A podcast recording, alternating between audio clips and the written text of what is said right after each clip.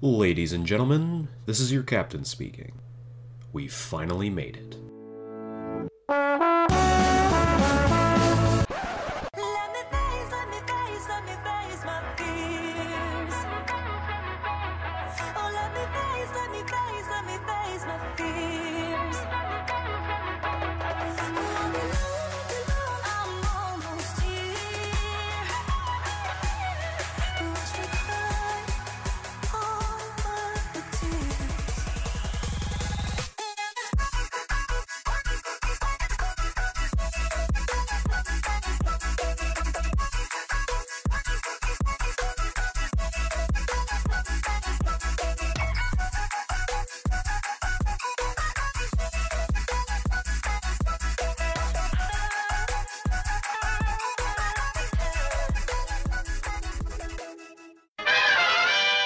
Welcome back to Geeksplained, the podcast for comics, film, TV, and more. You name it, we Geeksplain it. I'm your host, Eric Azana, and today's episode is the end of Kingdom Hearts month. That's right, boys and girls, we have officially made it. It's been a very long wait, but it is finally here. Kingdom Hearts 3 drops as of this recording tomorrow. We're doing a late... Kind of a late night release Monday night. We're recording this on the Monday before it drops on the 28th, and I am stupid excited.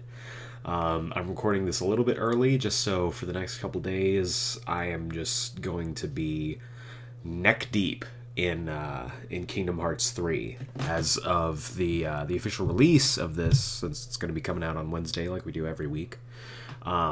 I will have already been 2 days in on Kingdom Hearts 3, and I am just, man, I'm so excited. We've been waiting for, and someone brought this up to me the other day, we've been waiting for 13 years since Kingdom Hearts 2 for this game to come out. Kingdom Hearts 2, if you can believe it, came out all the way back in 2006. And this has been a long, agonizing wait, and I'm excited for it to be here. There's been a lot of news recently about like leaks and all that stuff, and it sucks. A lot of the leakers have been just running rampant on YouTube and Instagram and Twitter, and it's been hard to avoid spoilers. I've almost been spoiled on a few different occasions by stuff that would just pop up in my YouTube feed because I, would watch Kingdom Hearts videos, and their algorithm would just pop up, hey, you might be interested in these spoilers for Kingdom Hearts. So it's been difficult, and I've had to pretty much just keep myself away from anything YouTube related, which sucks because I do enjoy watching YouTube videos. But I am so excited that I kept myself spoiler free. I'm very, very excited to jump into the game. I go to work tonight, and then once I get out, I'm heading straight to GameStop, where I will be picking up my copy of Kingdom Hearts 3, and I will be playing it until the cows come home, and probably after they come home as well. So before I get to that, however, we need to handle some business here. We have been rolling Kingdom Hearts month on our podcast for the entire month of January. Every week has been dedicated to Kingdom Hearts in the lead up to the release of Kingdom Hearts 3, and after pretty much jumping through every single kind of topic you can talk about when it comes to Kingdom Hearts, going through every single game by release date, having a long-spirited, as I call it, giant-sized discussion with good buddy Damien Garcia last week on our favorite Kingdom Hearts moments in the entire series. I realized there was still one more week left in January, or one more episode left for January, and I didn't really know what it was going to be until someone gave me the idea, hey, you should rank the Kingdom Hearts games. And I don't normally like doing rankings because I feel like a lot of rankings are subjective. A lot of opinions are subjective when it comes to these things. And I wasn't sure how I was going to go about it, but I sat down with the games. I went over all of the games that I played in this series in the lead up to Kingdom Hearts 3, and I settled on that. I settled on that is what we are going to be discussing today. We're going to be ranking all 9 of the Kingdom Hearts games from worst to best, and we are going to be just shotgunning them. I've got kind of a format set up. I'm going to be pretty much just going over the pros and cons for each game, just one by one, ranking them from 9, which is going to be the worst, all the way to 1, which is going to be, in my view, the best.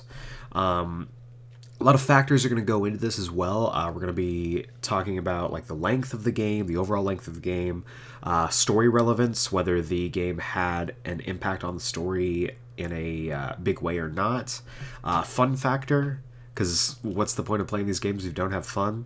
Evolving gameplay as well. I know there's a lot of, when you go through a series of games, especially when you start hitting up like 7, 8, 9 games in a series, you start to, at least in my case, you start to get kind of bored if the gameplay stays the same, if it stays stagnant.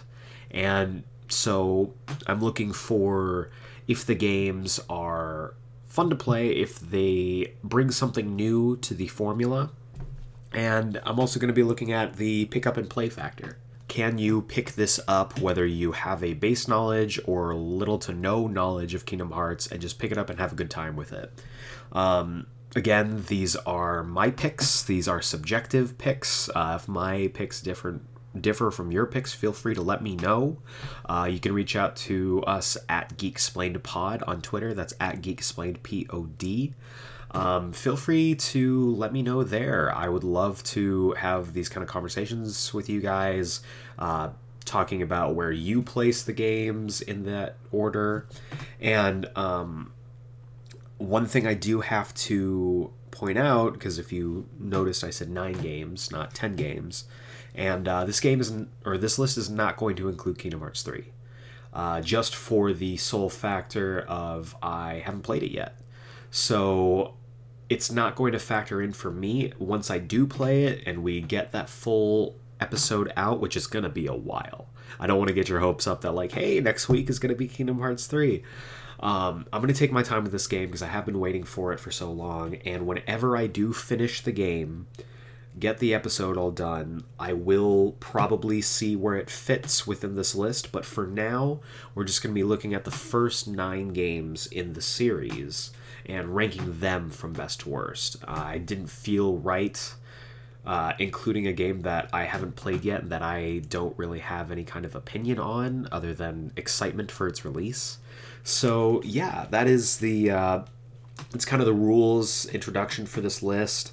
So I'm really excited. Again, feel free to let me know if you're if you have any different picks than I do.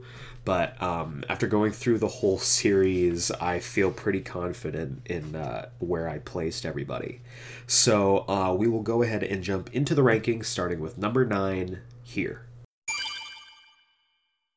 At number 9, we have Kingdom Hearts Coded. So a lot of stuff went into this game, and we didn't really get a lot out of it, I think, honestly. The game itself doesn't have a whole lot of story relevance. I mean, it's really just a game about what is the letter that King Mickey sends to Sora at the end of Kingdom Hearts 2. And I've said this before, and I'll say it again, we could have had just a 5-minute cutscene explaining this. We didn't need a game that overall didn't really have a whole lot of substance to it. A lot of that also goes into the fact that this game was it kind of fell into the pattern, the pitfall of being a retread of Kingdom Hearts 1. Now, I love the first Kingdom Hearts game as much as the next person, but I don't need to play through the game again with different gameplay elements, but essentially the same story. Like, the game is mostly you're playing as Data Sora, going through all the same worlds that you went through in the first game that you've already played, except you're fighting bugs, and you're expanding upon the story that is probably one of the most confusing in the entire series. The gameplay was also lacking. A lot of it went into just these weird debugging minigames that didn't really, I don't think, really added anything to the series. The plot was just confusing, and it went back and forth. There was a lot of backtracking, and with all the stuff with the data journal, and like, it's a cool idea of digitizing the events of the journal and then that possibly linking to the Book of Prophecies later on, but like, again, I feel like we could have done this and made all those connections with even like a 15-minute like short movie cutscene. There's also a lot of weird translation issues, like the whole idea of hurt. I know, like, as a concept it makes sense, but when they're talking about in the English translation how it's like, you think you can handle all of this hurt, it sounds bad, it sounds wrong, and I don't know why they couldn't have just said pain or anguish or sorrow or words that can be used that don't sound as awkward. And then also, it was, for me, there was a lot of missed opportunities with the game. You could have taken this game and made it the first and only game in the series where you play as Mickey. This is supposed to be Mickey's story of why he's sending this letter to Sora, what's kicking off the final stretch of this story, and yet we settled into a younger, dumber version of Sora again, and I didn't enjoy it. It wasn't a particularly gripping story. I liked certain aspects of it. There were certain moments like the confrontation with Data Roxas, though again, why would he be in the journal if Jiminy never met him? So there's a lot of things wrong with this game, and I don't really think that it really needed to exist, honestly. It didn't need to be part of the series when we could have told this story in a lot shorter time. So, number 8, we have Kingdom Hearts Key / Unchained Key / Union Cross.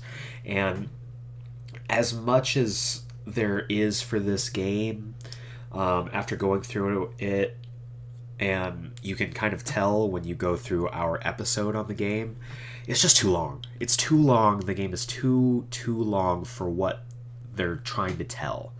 I get it. The Keyblade War is a big event. It's important for the overarching story for the entire series. But if you're going to tell this much story, because they don't just tell the story of the Keyblade War. If they just told the story of the Keyblade War, they could have easily made it the back cover movie. That's all they needed. And that's why I think when they released the Kingdom Hearts 2.8, they just said, let's take all the important bits, put them in a CGI movie, and people will get the picture. But it's all of this stuff that doesn't need to be in there, and you took all of these story beats that are supposedly very important for the story, and you put them on a mobile title. You put them on a mobile title that not everyone in your fandom is going to play, just for the simple fact of the idea that it's a mobile title. And I get the draw from it.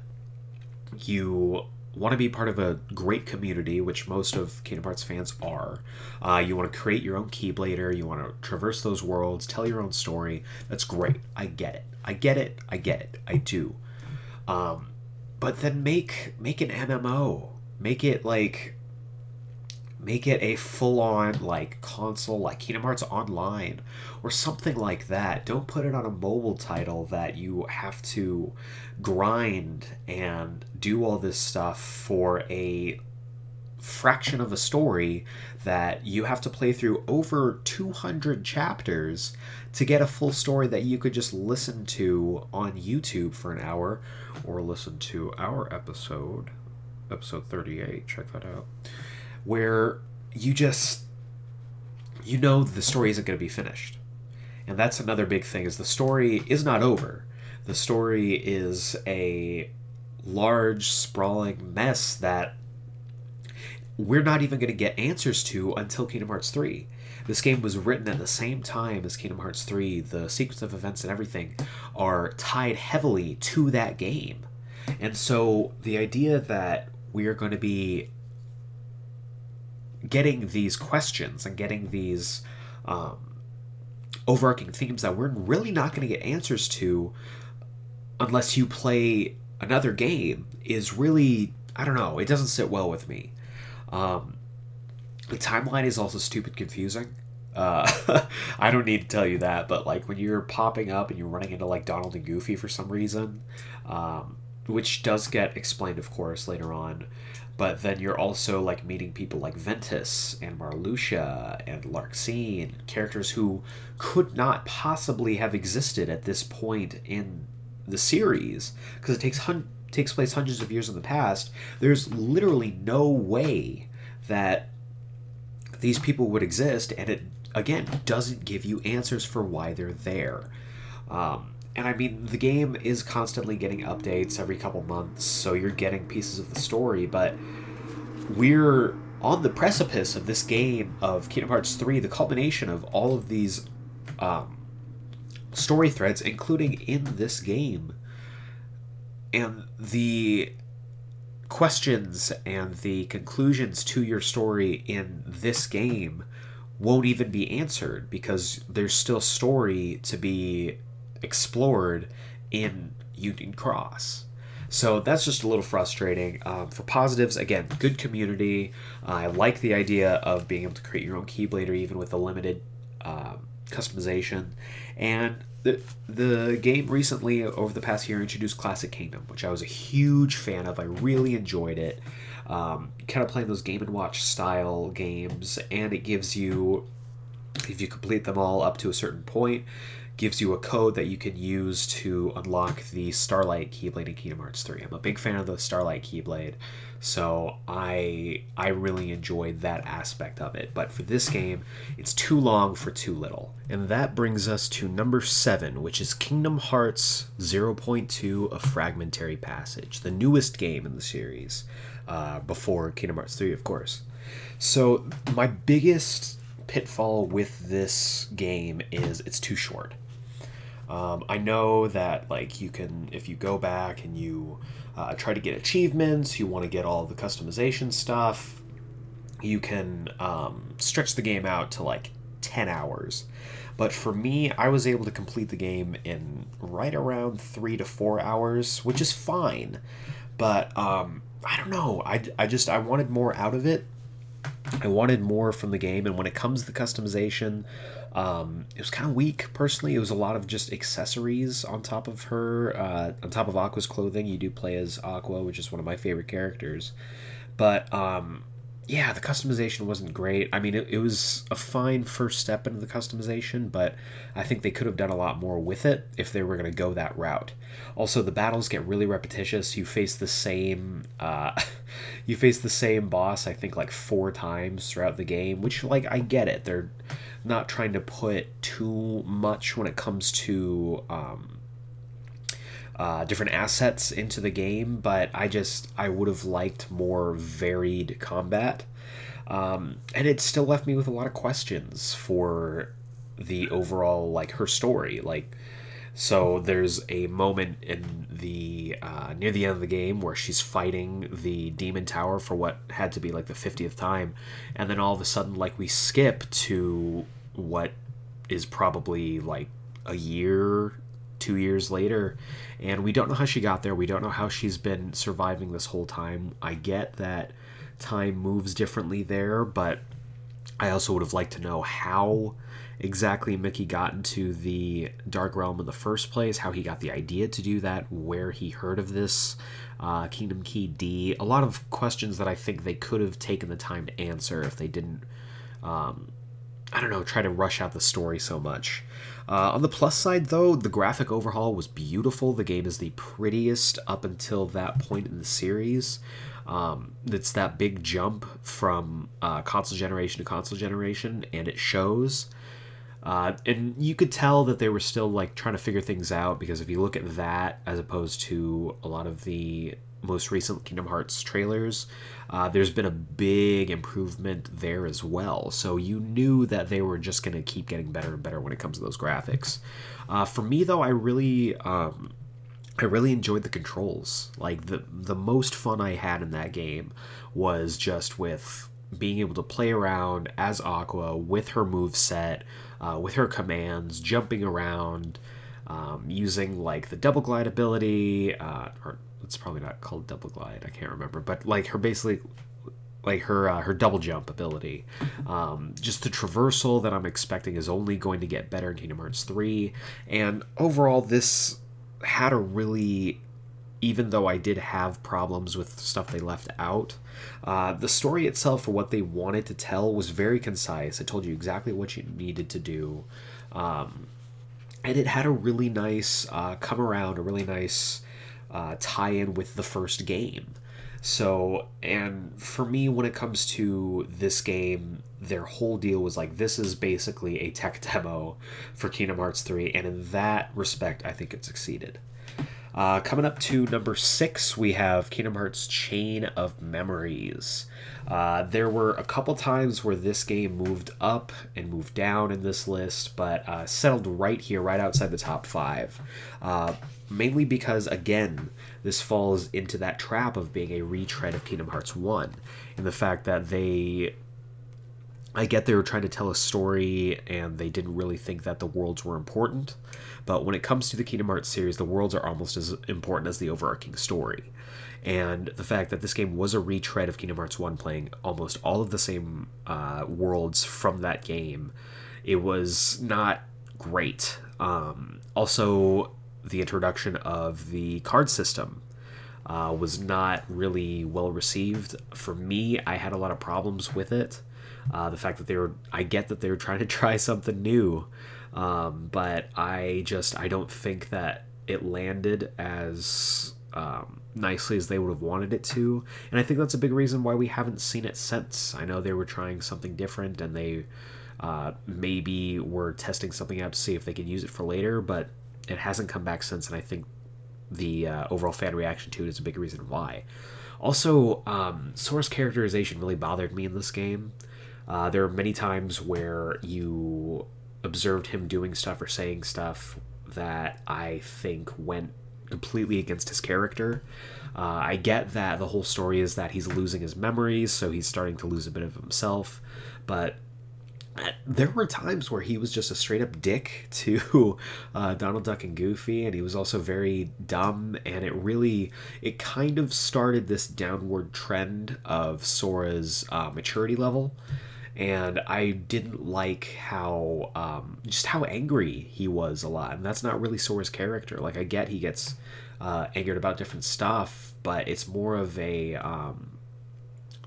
a heroic, like, I'm angry about this because you are oppressing people and I'm going to stop you, not a, no one's listening to me, I'm getting frustrated, screw you guys, I'm leaving kind of anger. And I didn't really like seeing that out of Sora. On the plus side, I have, funny enough, the card system.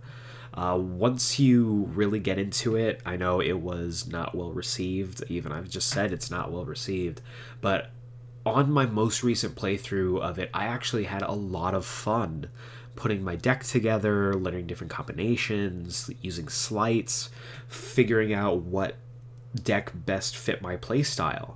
And I think that really spoke to this idea of a true action RPG where you get to shape your gameplay. So I think that game did a very good job in putting you in the driver's seat of how you wanted your sword to control. Also, the organization, the introduction of the organization, as later it would be known, Organization 13, loved it. Loved all the characters that were introduced in there, even Vexen, who I know is not a fan favorite character per se, but just the idea of you're introducing, I think it was like 6 or 7 all new antagonists, and you had to really be careful about making all these characters feel different, not in just like their boss battles, but also in cutscenes and characterization.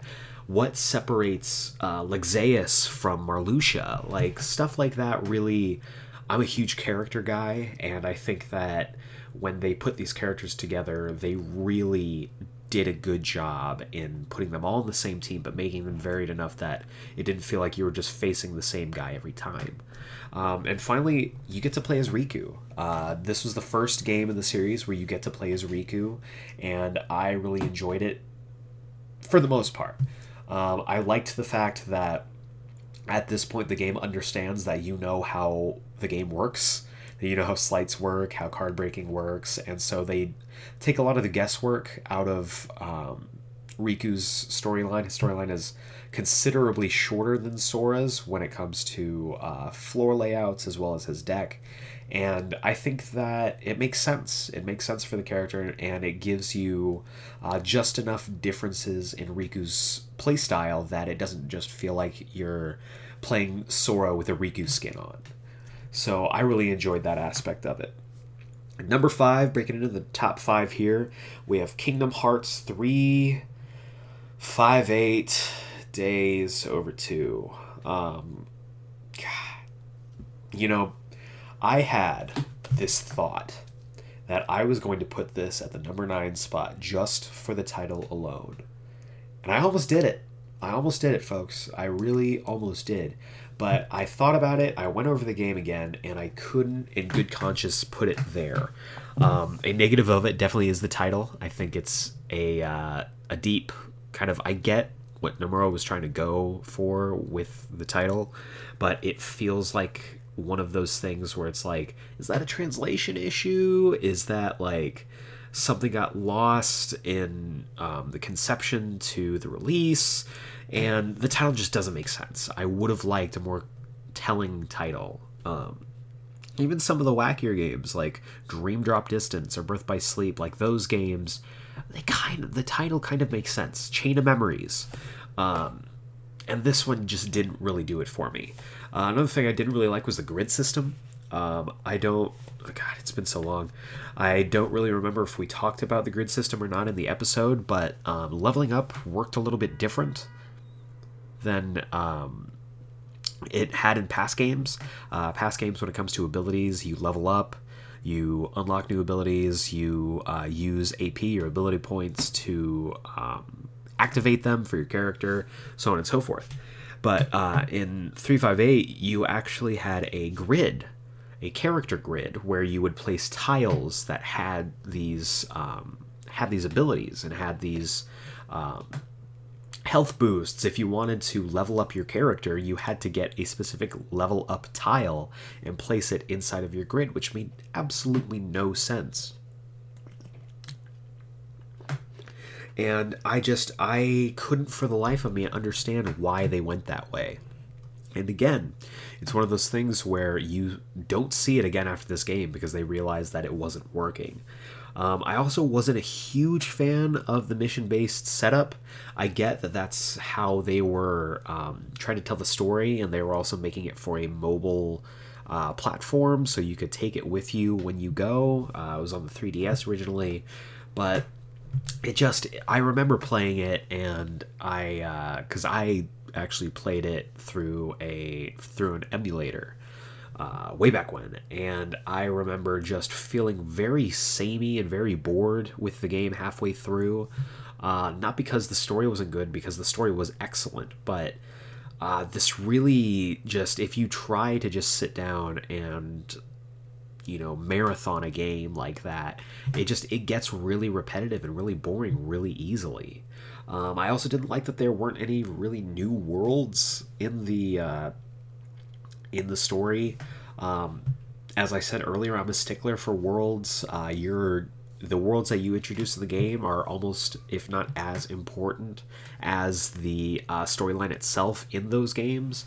So I really wanted a lot more from the worlds. I get that they had to stick to what was introduced in the first and second games, but I feel like they could have introduced other worlds as well as just kind of like one-offs. For the positives, though, I actually have quite a few positives here, which you will see in as we go along in the list. Roxas, man. Roxas is as good and a protagonist as Sora, if not better. I love Roxas as a character. He's my favorite character in the series, and I really enjoyed seeing his story, going from lifeless puppet into trusted friend into a betrayer of the organization. It really is good. And speaking of the organization, another plus I have for it is the organization itself. You get to see the inner workings of the organization, which really wasn't expanded upon in Chain of Memories and Kingdom Hearts 2. You got to see all these characters. You got to see varied bits of how they interacted with each other, but not really on a level where you could see them working together. And this game did a really good job in really focusing on the interpersonal relationships inside of the organization. You got a lot more backstory on Axel and Syx. You got moments with each organization member when you went on missions with them, and I really felt like this was a good characterization of these characters. And then you also get to see what's going on inside the organization while all of the events of Chain of Memories are going down, where Sora is just cutting down members of the organization left and right in Castle Oblivion, and everyone's like, we don't know what's going on over there. Communications have gone dark. So I really enjoyed that. The other part I really enjoyed is the Roxas, Axel, and Shion relationship. Kingdom Hearts loves doing their three-man teams, whether it's Sora, Kairi, Riku, Aqua, Terra, Ven, or here where we have Roxas, Axel, Shion. They love having those teams, and I can't argue with it because the formula works every single time. Their relationship and their friendship throughout all three of them is really, really good, and I really enjoyed it. And it's, again, I'm a sucker for tragic stories, and these three having this doomed friendship that you know will not end well, especially because this is set before Kingdom Hearts 2, and we have no mention of Shion whatsoever. Really drives this point home that this friendship is not meant to last. And with Shion's death scene, the moment earlier on in the game where Axel, shouts out, you can run as much as you like, but I'll always bring you back. It's tragic, and it really feeds into the overall theme of the Kingdom Hearts series, which is the power of friendship. The story in it is so good, and it really makes up for the lacking gameplay. This also includes Riku's story, because we had a lot of questions during Kingdom Hearts 2 on what happened to Riku in the year that Sora was asleep. I really think I could have done with a full-on Riku game of just dealing with his year while Sora was asleep. But getting his kind of B storyline in this game was also really nice of him, interacting with these characters, dealing with the darkness inside of him, and finally having that final battle with Roxas where he succumbs to the darkness inside of him was really good, and I really enjoyed it. Another part that isn't really story-based, but I thought was a novel concept at the time, playing as other characters. Once you beat certain missions, you are able to unlock and play as other members of the organization, as well as other characters in the game. You can unlock Sora from Kingdom Hearts 1, you can unlock King Mickey, you can unlock friggin' Donald and Goofy. You could go on a mission as Donald and just fire off thunder spells while your other party members need healing. I'm not bitter, but I really enjoy that aspect of it, and it's a unique concept that I wish you could see in other games. And we might. I would love to beat Kingdom Hearts 3 and be able to, run back through as a different character. Obviously, story stuff wouldn't really quite make sense, but I think it would be cool to do certain missions as other characters. So this game really came through in that regard. So going to number 4. Number 4 is Kingdom Hearts Dream Drop Distance. Dream Drop Distance was polarizing for a lot of people in a lot of ways, for myself included. There were a lot of things about the game that I liked, a lot of things about the game that I wasn't too fond of. First and foremost being the ability system. I wasn't a huge fan of locking abilities, important abilities, abilities like Leaf Bracer, abilities like Second Chance, once more. Our offensive abilities, like locking them behind having to take care of Dream Eaters, which are basically Tamagotchis. So, like, you have to feed these things, you have to take care of them, you have to pet them, you have to take them on walks. Like, this whole deal of having to take care of these creatures like little virtual pets and not being able to access any of your abilities beyond that really sucked. And I'm glad that that's something that isn't coming back. I like the concept of it. Having companions that can roll around with you, like, on missions and, like, attack things. But, like, I don't know. I didn't really like it. And I think that leads into my second negative, which is just too many concepts. They tried too many concepts at too many times when it comes to gameplay, when it comes to story. Gameplay, I really enjoyed the flow motion. I liked the addition of that, but when they start adding in flow motion plus dive mode plus Dream Eaters, it was too much included in the gameplay. And when it comes to story, we're also talking about including characters from The World Ends With You, jumping through dreams, whether these dreams are real or not, diving into other people's dreams. It was very high concept, and I think this late in the game, we've dealt with a lot of weird concepts already, so adding in a bunch of this stuff right before you're going to be releasing the final game in this saga, in this stretch of the story, I think was a really not great. And I spoke on it already, but the Dream Eaters I just wasn't a fan of. I wasn't a fan of taking care of these guys and having to grind for them and having to hunt them down just so I could have freaking Sonic Blade, which has been a staple of the franchise, and you, like, I don't know, you have to go hunting for these animals that you then have to train up and level them up alongside Sora, and it was a lot. And I mentioned it already, but dive mode. I could not stand dive mode. I would honestly rather have gummy ships than dive mode. I know that that's a controversial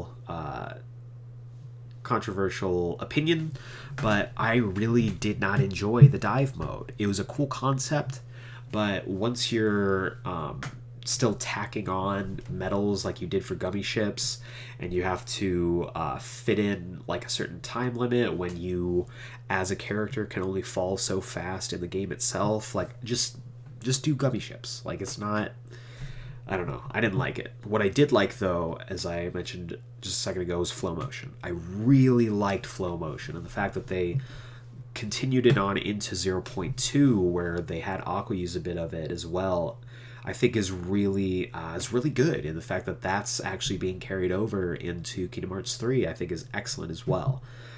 Flow motion just adds a whole different rhythm. The addition to combat really made this game feel different, and combat felt fast-paced and frantic, and you really feel like you're in the middle of a fight. And I really enjoyed it. The different being able to throw enemies was really great. I really enjoyed the feeling of that. I also really like the worlds that they introduced here. These are all new worlds, which is, again, what I can really dig into. New worlds that we haven't seen before, with the exception of the world that never was. And it gives you all of these new opportunities to interact with characters that we haven't seen before.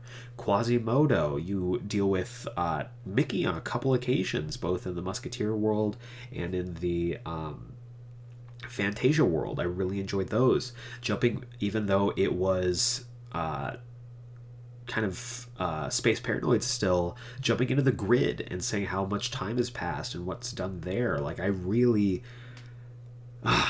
love new worlds when they're introduced, and that's why I'm really excited for all the new worlds that are going to be popping up in Kingdom Hearts 3.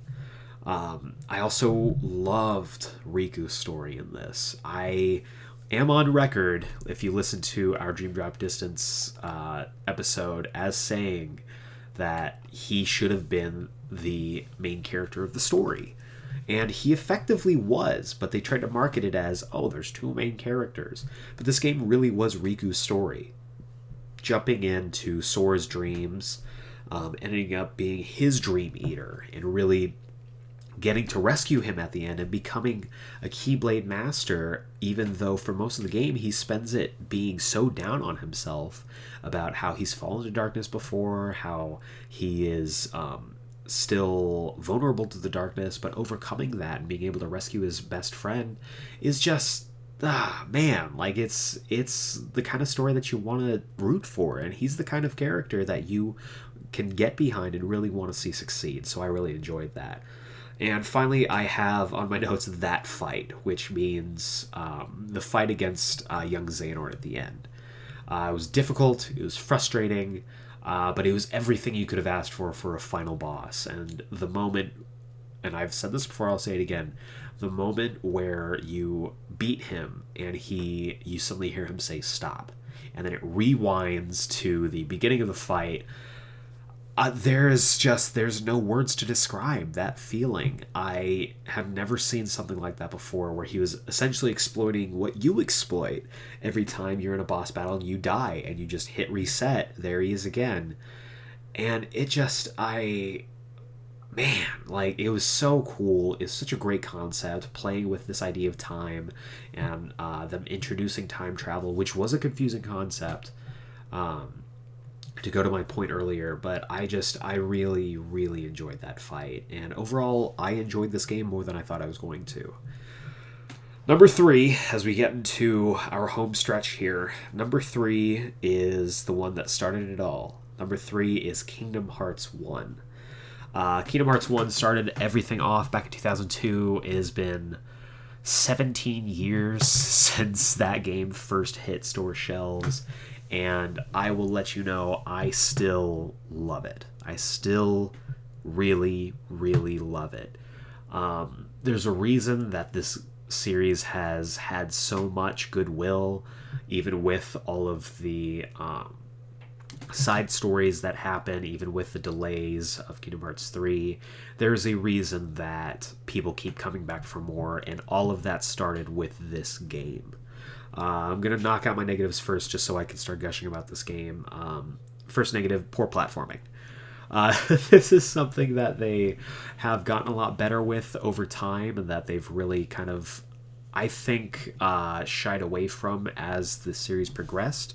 But the platforming in this game is not great. They really wanted this game to be a platformer. They have a lot of jumping on platforms. They have a lot of balancing stuff.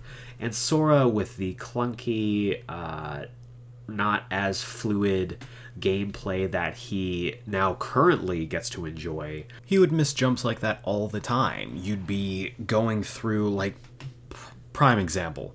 You go and you're having a race with Riku near the beginning of the game, and there's a point where you have to jump on these platforms, and if you miss a single platform, you're done for the race. You lose the race, period. And there were moments like in Monstro, like you miss a jump and you get, transported 3 different rooms away. For Nightmare Before Christmas, Halloween Town, you are trying to jump up these platforms on top of Boogie's hideout, and you miss a jump, you fall all the way down to the bottom of the map, and you have to work your way back up. It was not good. Also, the gummy ships, awful. They've always been bad. They've just always been bad.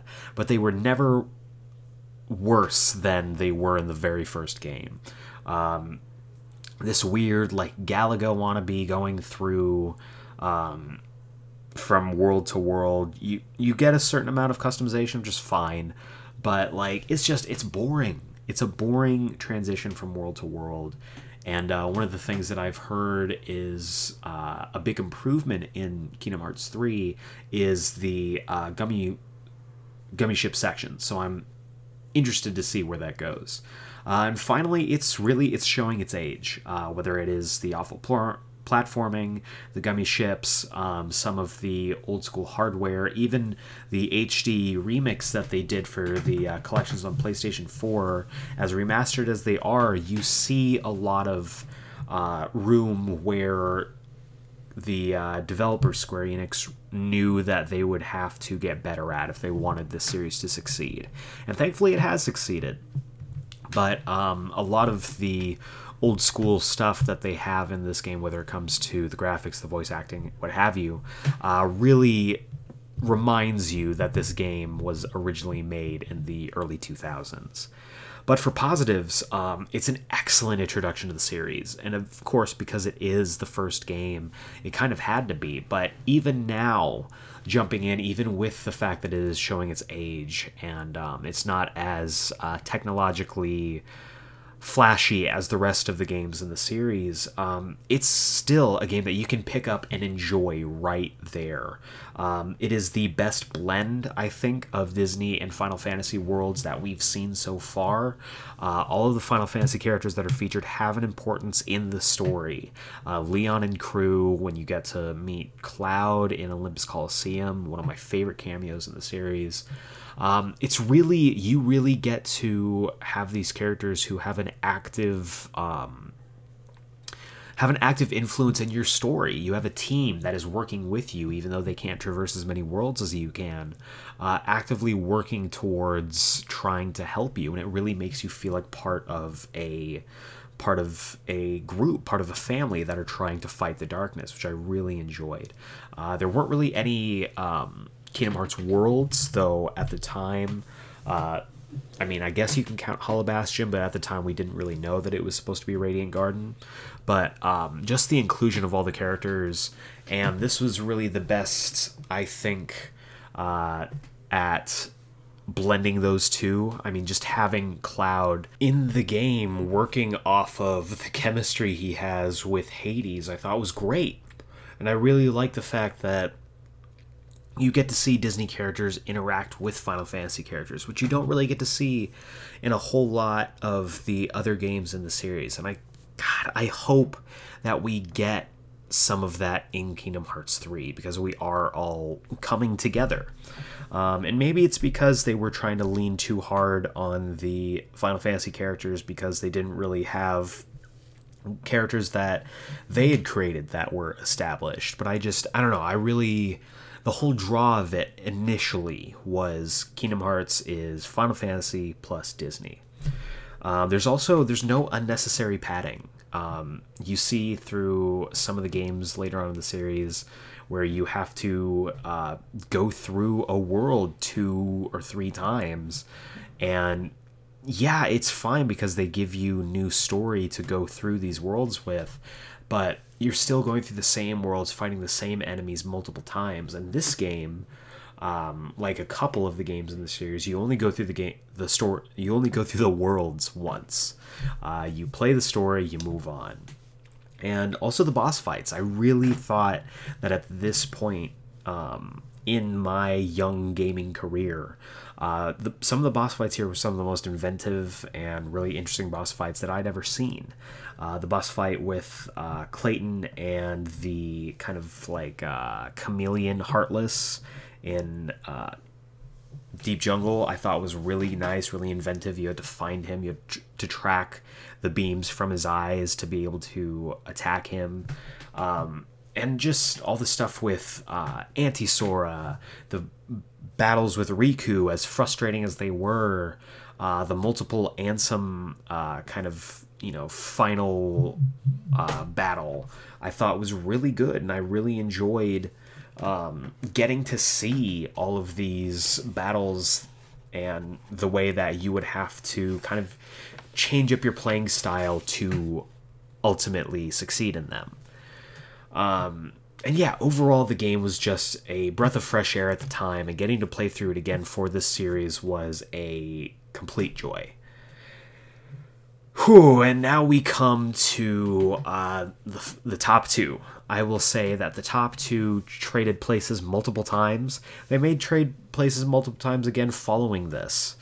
But this was really tough. All of the other games coming up to this, I kind of knew that these two games would be in the top two, but it was really tough to decide a winner between them. But ultimately, it came down to a couple different factors, and that is a couple different factors that really made one game tighter, made one game more appealing, and made one more game, honestly, more fun to play. And that is why in the number 2 slot, I think appropriately, is Kingdom Hearts 2. Kingdom Hearts 2, what can you say? It's one of the best games in the series. It had inventive gameplay, inventive combat, the sharp contrast to the form of the game was incredible. The inclusion of the organization as the antagonist was a great pull, showing off these varied characters that you really didn't know a whole lot about, but showing that the events of Chain of Memories really mattered, and making it so that these characters were the best antagonists in the series, and that's why a lot of them are coming back for Kingdom Hearts 3. Also Roxas. This is where you get introduced to Roxas, you get to find out about his tragic story, you get to live part of his life. I will never forget booting up the game and playing as Roxas and being like, what is going on? Where's Sora? But I really I loved getting to meet him, getting to just know his story, and seeing how it all kind of concluded with finally reuniting with Sora at the end. Also, reaction commands. Big change up. Really kind of shaped the way that the rest of the games would treat a lot of their gameplay, whether they stuck with the reaction commands or they built off of it. Reaction commands made boss battles more dynamic, made just combat in general more dynamic, with creating these moments that you could... they were essentially QuickTime events before QuickTime events were like the commonplace. Reaction commands were fantastic. Drive forms. Drive forms are some of my favorite. Drive form, the idea, the concept behind a drive form is probably one of my favorite aspects of the series in general. Giving you these four. I think it's 4. I'm going to stick with 4. Plus any form. Giving you these 4 different play styles, whether you wanted to be more magic-based, whether you wanted to be more just hack-and-slash-based, whether you wanted to be a combination of both. Like, getting to find a drive form that fit your play style and getting to level it up, and those level-ups directly impacting base Sora, whether it's giving him more abilities, more health, giving him more time to be in the drive forms, I thought was great. Limits also made their big debut in this game, getting to kind of build off of the whole Trinity limit ability in the first game. You got limits with companion members. You got limits with Donald, limits with Goofy, limits with both, limits with all of your other companions that you would find throughout the games. The limit with Orin from Final Fantasy X in Olympus Coliseum's Underworld is one of my favorites of all time. Also, the limit with Riku. I mean, you got all of these ways where, again, building your party mattered because that impacted the limits that you could create. And sometimes those limits would save your ass in the middle of a boss fight. When you're on low health, these limits give you invincibility frames. They allow you to inflict a lot of damage, a lot of area of effect damage. And I really enjoyed that. Also, we talked about Riku's story in past games. Riku's redemption in this was great. Him kind of starting off as having succumbed to the darkness in his heart and taking the form of Ansem, Seeker of Darkness, and getting to kind of fight his way back into the light. And at the end, when he has regained his normal form and he's unable to create doors to darkness anymore, was a great shout, a great moment.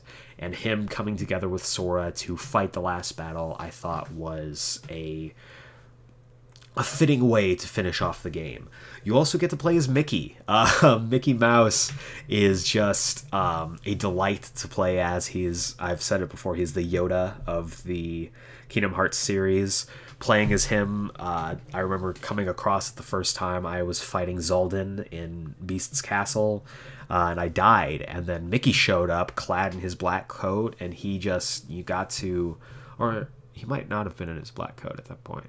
Anyway, getting to play as him, flipping around, healing Sora. His combos are ridiculous, but getting to play as him was great. And then also his impact on the story, getting to really finally interact with Mickey outside of just the little bit you got to see of him at the end of Kingdom Hearts 1, and then the very minor impact he had on Riku's story in Chain of Memories, really getting to dive into what his responsibilities are, his Keyblade, how he views the world, the fact that no matter what happens, no matter what he's doing, if danger calls, he just goes running off. Was great, and I really enjoyed it. The final thing I really enjoyed was the expanded lore. Really building off of everything that had come before and giving you questions that, I mean, some of them we won't be getting answers to until Kingdom Hearts 3, but just supplying all of this great fan service, and I'm a huge lore guy, and being able to really experience all the expanded lore that they brought up. You know, Ansem is not who we thought he was. He was actually Xehanort, and getting to see the progression of that, adding in nobodies to kind of be the opposite to the Heartless, I thought was really good, and it really made mob enemies feel new in that world. But I loved a lot of this game, but there were some things I wasn't a big fan of, and that's what ultimately got it into the number 2 slot. That includes Atlantica. Atlantica, The Little Mermaid's world, was a complete waste of time in this game. It's essentially just a musical world with QuickTime events. I did not enjoy it. Every time you're trying to complete the game, and I platinumed this game. I shouldn't have. I platinumed it uncritical. I could not stand going back there. Every time that I had to go back there, it was a waste of time. Again, it was needlessly padding out the length of the game, and that just segues into my next part, is padded worlds. For a lot of the games, you only have to go to a world once. For Kingdom Hearts 2, you would do a full round of the worlds, then you would head back to either Radiant Garden or Twilight Town, and then you'd have to go through them all over again. And while, again, you get to experience new stories in these worlds, it's the same enemies and the same maps, and it really, I think, hurt the concise storytelling that other games benefit from. And also, I mean, lack of Final Fantasy involvement.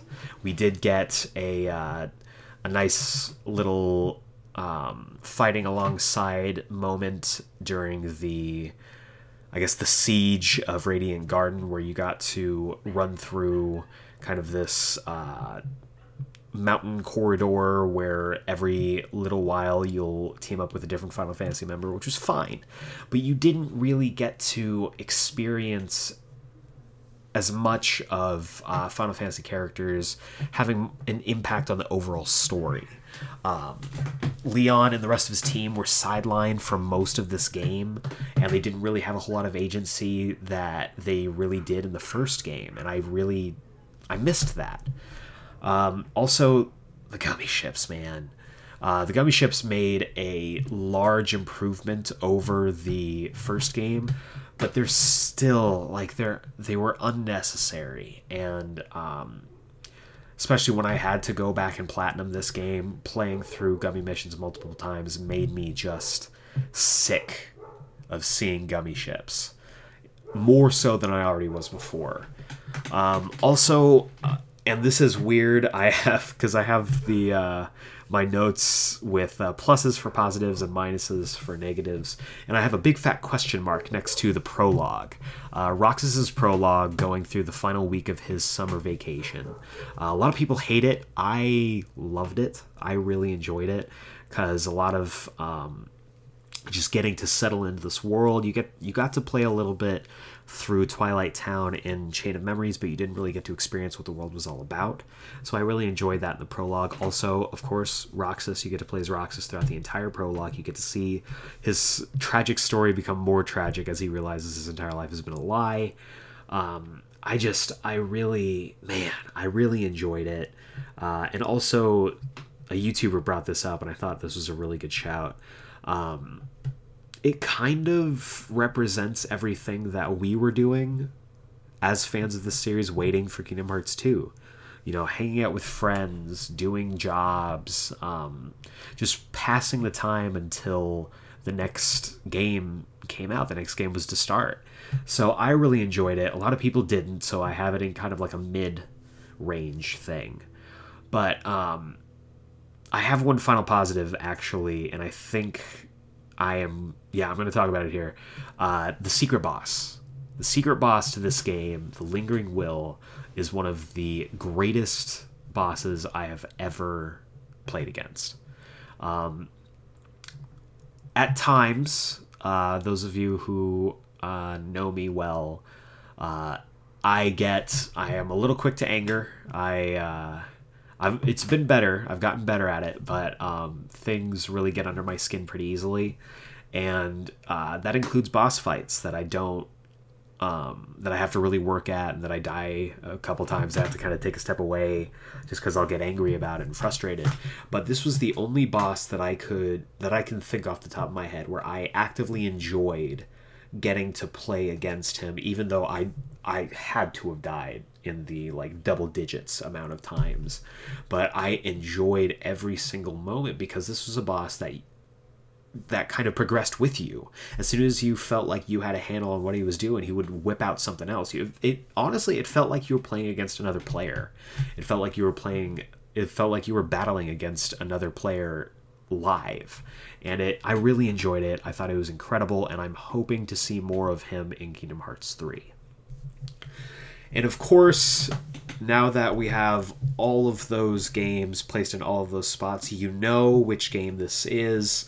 Number one, a lot of you probably knew this was coming, but number one is Kingdom Hearts Birth by Sleep. Kingdom Hearts Birth by Sleep is, in my view, the best game of the series. It is a perfection of the formula. It is not without its faults, but it is a game that gets what the series is about, and it is a game that is more than happy to continue to move the story forward. I'll knock out the negatives first because I want to get to the positives as quickly as possible. But big negative was the command board. I don't think that you should have to play Monopoly to gain some of the best commands in the game. But I ended up, I will not lie to you, I ended up enjoying the command board once you get a handle of it. It doesn't make a whole lot of sense when you first start playing it, but when you get a handle on it and you get a feeling for how the game works, how your character works within it, you can get a lot of high-value commands fairly early on in the game. So I ended up actually enjoying it, but I will say that it was something that I never, I didn't really think needed to be in the game. Also, the voice acting was not great in some of this. You have voice acting legends in here. Mark Hamill is one that springs to mind. You have Leonard Nimoy, who is not traditionally known as a voice actor, but has a very distinguishable voice, and is an incredible actor in his own right. And you kind of, I don't know how to say this, you have to almost see it as those guys came in and were probably paid a lot more than the voice actors for, say, like Terra and Aqua, because those voice actors for them were not great. And I'm actually a big fan of Willa Holland. She plays Thea Queen in Arrow. She's Oliver Queen's sister, but she was not good in this game. I can't remember the name of the voice actor for Terra off the top of my head, but neither of them were very good. A lot of their lines, they sounded bored or not really in it. And that doesn't really help that they were in there with Jesse McCartney, who, surprisingly enough, has become a very good voice actor in his own right. And he is part of that three-man team, and he is the best voice actor out of the three of them. And I really was put off at a lot of, I want to say, important story beats because the voice actors were not on top of things. And then my final negative is just repeated worlds. We didn't really see any new worlds in this game, with the exception of the Land of Departure and the Badlands. Most of the worlds, even though they were kind of given a new coat of paint, and at least in Neverland's case, who actually got to be on Neverland, they were a lot of the same. There were previous worlds that we had seen that we were just seeing through the eyes of different characters. So, but even with that, we did get new worlds. We got Dwarf Woodlands, we got Castle of Dreams, we got Enchanted Dominion. So it did come up with worlds. It was kind of like a half and half kind of deal. But now for the positives, and I am super excited about these positives. Different play styles. You get three different characters to play with. Each of them has a strength. Each of them has kind of a weakness. Aqua is an amazing spellcaster, but she is not really good in one-on-one confrontations. Terra is a tank, but his movement ability is absolute crap, and his spells are not great either. Ven, super quick, but he's a glass cannon. You attack him a couple times, and he falls very quickly. So you had to adapt with each of their play styles as you played through the game, and you had to find out what works for them. And what works for one character is not going to work for another character, and that evolves the gameplay, as we were talking about before. Also the Keyblades. Keyblades here were fantastic. I loved all the designs of them. Of course, I ended up sticking with the final Keyblade, I guess, evolutions of their original Keyblades in the game, the Rainfall Keyblade, the Ends of the Earth Keyblade, what have you. But I thought these Keyblades felt like they were of an older time. They felt like they were almost out of date, and I liked that aspect of it because this game is taking place 10 years before the first game. Also, big thing for me, and one of the things that really clinched the win for this game, no gummy ships. No gummy ships whatsoever. No gummy ship missions. You have a world map, you go from one world to the next world, and you're there. I love that. And I wish they had stuck with that for Kingdom Hearts 3, but of course, since all of the other two main games have had the gummy ships before, of course this has to follow suit, but I really enjoyed the lack of gummy ships in this game. Shot locks were also fantastic. Shot locks, basically you get this, you activate the ability, you have a limited time to lock onto as many targets as possible, and then you unleash hell. So I really enjoyed the addition of shot locks. I'm glad that that's something they're carrying over to Kingdom Hearts 3, and it was something that I loved seeing again in Kingdom Hearts 0.2. Expanded lore, again, we talked about this before. Expanded lore is a huge deal for me. This is a game that you can get lost in it at times, but you also see that it comes down to a very basic setup. Three friends are trying to save the world, and I really enjoyed that. The unversed, I think, were unnecessary, but I understand that you had to make mob enemies before the Heartless really even became a thing, so I get it. Also, this is... I'm not positive, but I feel like this is the first instance of them talking about the Keyblade War, but I'm not totally sure on that.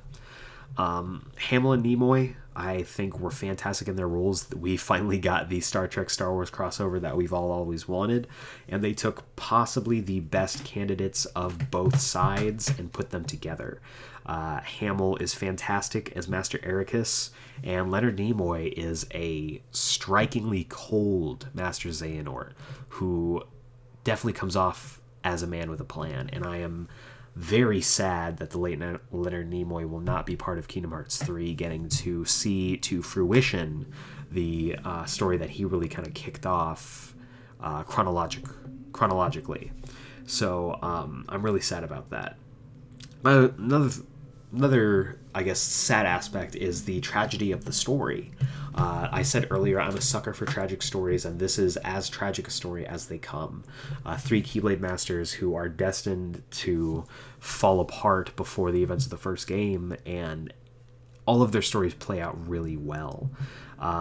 Also, we talked a little bit about it. New gameplay when it comes to shot locks, when it comes to the command board, when it comes to no gummy ships.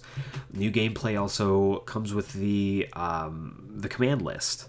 Instead of having your really having like free reign over your abilities and stuff, your commands are part of your combat. So you essentially build your deck kind of like you did with Chain of Memories, but in a more concise and truncated way, and it basically gets you again a hand that you can play different cards on. It's not really cards, but they're commands that you can use to win the day. It also really introduced us to one of the best characters in the series, which is Aqua. Aqua is fantastic. She is the true Keyblade master of the series, and she is someone who was a welcome addition where we hadn't really had any strong female characters in the series. Nominee and Kairi really kind of fall into the damsel in distress aspect of it, and I really loved seeing Aqua just kick so much ass, and I'm really excited to see what actually becomes of her in the rest of the game. Talking about this being a prequel, past events, I'm always a sucker for prequel stories along with tragic stories, and this was a perfect blend of the two. Getting to see where things lay before obviously this climactic story happens, and then getting to start or rather end the game where the first game starts, with the world's kind of scattered and no Keyblade wielders in sight, really was a great story moment, and I really enjoyed getting to see that. Another aspect I really enjoyed getting to see, Mickey Mouse. the point that is shared between number one and number two on our podcast list is Mickey Mouse. He is in training at this point. He's merely a Keyblade apprentice, not yet a Keyblade master, and you get to see him bop around the Kingdom Hearts worlds using the Star Shard. He's never sure where it's going to take him. He always shows up just in the nick of time, and I really liked seeing Keyblade trainee Mickey kind of getting himself, kind of figuring out his bearings before he becomes that bona fide Keyblade master that he is in Kingdom Hearts 2 and beyond. Also, the secret bosses in this game were fantastic. They were great. I really enjoyed them. I thought they were hard as hell, like difficult as hell to play against, but getting to fight Master Eraqus, getting to fight Master Xehanort, getting to fight Monstro of all people, getting to fight Vanitas, the Vanitas Remnant, and then ultimately you go up against a young Xehanort before we even knew the time travel stuff was going on. The young Xehanort battle in that is one of the most difficult that I've ever experienced, so I was really impressed by the offerings when it comes to secret bosses here. And then of course the Keyblade Graveyard, just that whole set piece is gorgeous. You got to see the actual you got to live out the secret ending to Kingdom Hearts 2, which was one of my favorite aspects of that game, and I really just enjoyed getting to play through that sequence of events. And that map is, of course, beautiful, and I'm super excited we get to go back there for Kingdom Hearts 3. But, yeah, that just, it's all of those factors and more really, I guess, factor into why Kingdom Hearts Birth by Sleep, in my opinion, in my subjective opinion, is the best Kingdom Hearts game in the series before Kingdom Hearts 3. And that is going to do it for our list, our countdown. Again, we are, as of recording right now, we are mere hours away from the release of Kingdom Hearts 3. When this goes up on Wednesday, I will have already been just completely encapsulated. Not encapsulated. What's the word I'm looking for? Enraptured. By this game. I will probably have not left the house in 48 hours, so if anyone is worried about me, just know that is what I'm going to be doing. But yeah, that does it for the countdown. Again, did you like my picks? Were my picks totally off? If you disagreed with any of my picks, or if you wanted to share your list with me on how you would rank the Kingdom Hearts game, feel free to reach out at GeeksplainedPod on Twitter. That's at GeeksplainedPod. Also, feel free to send me emails, because I'm an old man. I still read emails. You can send any and all emails to geeksplained@gmail.com. Now, next week is going to be the first week in a very long while that I haven't done a Kingdom Hearts episode, so it's going to be a little weird, but I'm excited to kind of get back into the swing of doing kind of true blue Geeksplained episodes. I'm not sure exactly what next week's episode is going to be about, but we are also going to be gearing up towards the release of Avengers Endgame pretty soon here, and we've got quite a few good movies coming out this year, so look forward to all that. Look forward to the rest of our offerings this year, and make sure you stay tuned after the jump for this week's Comics Countdown, and we will see you next time.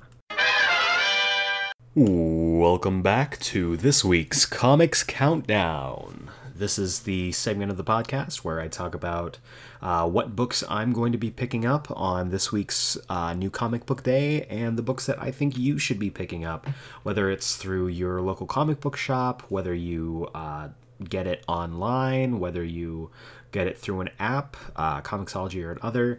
These comics are the ones that I think you should definitely take some time out to pick up and read. Typically it's five, maybe more, probably more, comics that I think you should be definitely checking out. This week we are stacked. We've got 7 comics for you that I think you should definitely pick up. Marvel and DC have been, doing their best, have been really coming out strong in the new year, and I've been really enjoying the comics that have been coming out recently. Unfortunately, DC has been kind of fallen behind when it comes to my personal picks, but they are making a strong comeback this week with 3 out of the 7 picks being DC, 4 picks, of course, being Marvel. So we will go ahead and jump into them. I will, of course, be giving you the title, the creative team, as well as a brief synopsis using my synopses voices. And if you have a synopsis voice that you think I should try out for a synopsis, feel free to suggest one on Twitter or through email. First of all, we are kicking it off with West Coast Avengers number 7, written by Kelly Thompson with art by Danielle DiNicuolo, as well as Edward Petrovich, and cover by Stefano Caselli. So I've really been loving this series so far. It's wacky, it's out there, and it's in LA, so there's absolutely no reason not to love it. It's been really good so far, and they just recently, in the past, this past issue, number 6, reintroduced Noh-Varr, Marvel Boy, so I'm interested to see where he goes. Let's go ahead and jump into the synopsis here. Noh-Varr? No way. Marvel Boy is back, and the timing couldn't be worse for Kate Bishop. Her relationship with Fuse is looking shaky, and the last thing she wants is her very hot ex hanging around. Not to mention, Kate's former young Avengers teammate has brought a mountain of trouble to the West Coast. Can Kate clean up after Noh-Varr while keeping him far away from her love life? Read on, true believers. So yeah, one of the aspects I like about Kate Bishop is she fulfills a lot of Nightwing roles, in that she has kind of a lengthy romantic background, and it always comes back to bite her. And Noh-Varr is a very interesting character, so I'm interested to see where this goes and how he fits into the overarching West Coast Avengers story. Next up, we have Flash Annual number 2. I'm picking this over the Flash number 63 this week because this seems to have a little bit more importance to the overall DC stuff going on right now. This is written by Joshua Williamson with art by Scott Collins. I'm really excited to see this. This is going to be reintroducing not only Godspeed, but also Bart Allen, who has made his return alongside his teammates in Young Justice as well. So let's go ahead and jump right into it.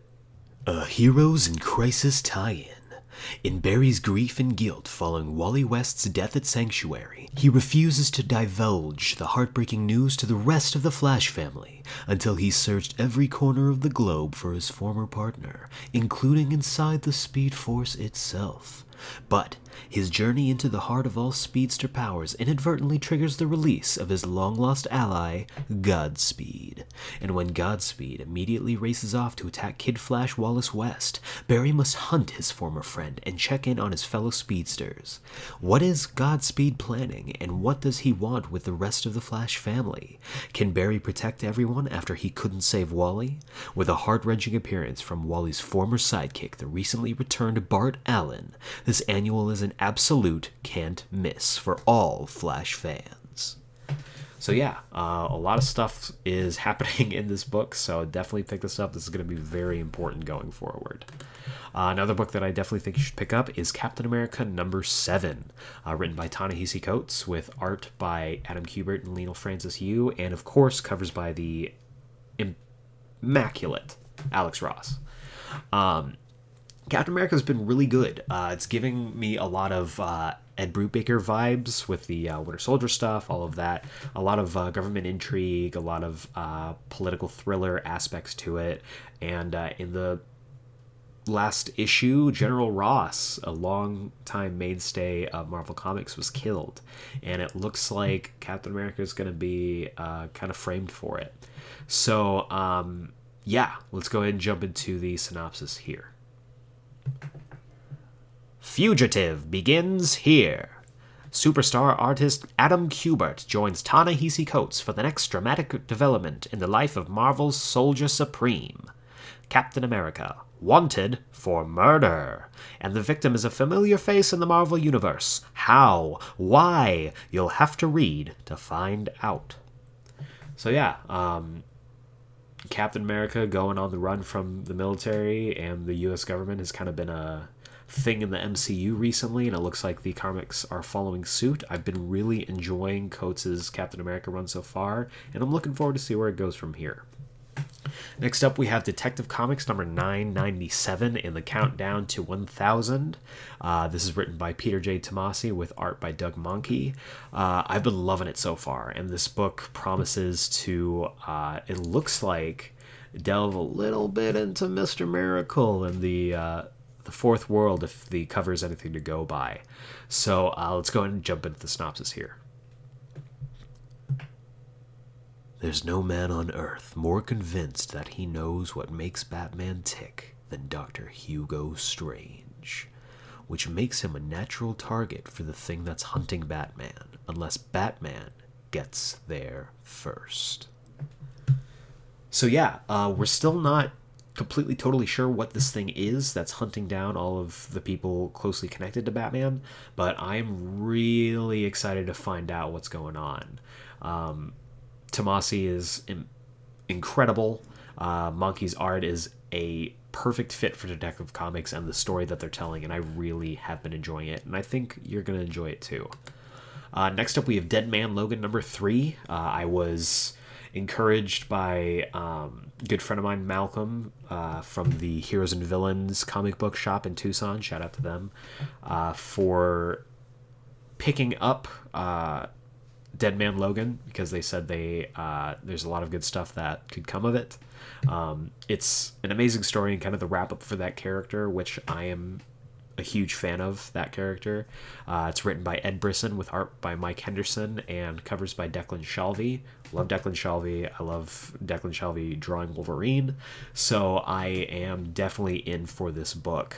This is kind of leading up to the death of Dead Man Logan, or of Old Man Logan. Pardon me, because it's leading up. The whole title of the series is Dead Man Logan. It's a limited maxi series, so it's 12 issues. This is issue number 3 of 12, and yeah, the most recent issue had him running up against the Avengers. So we're gonna see what happens here, and let's go ahead and jump into the synopsis here. Death pays all debts.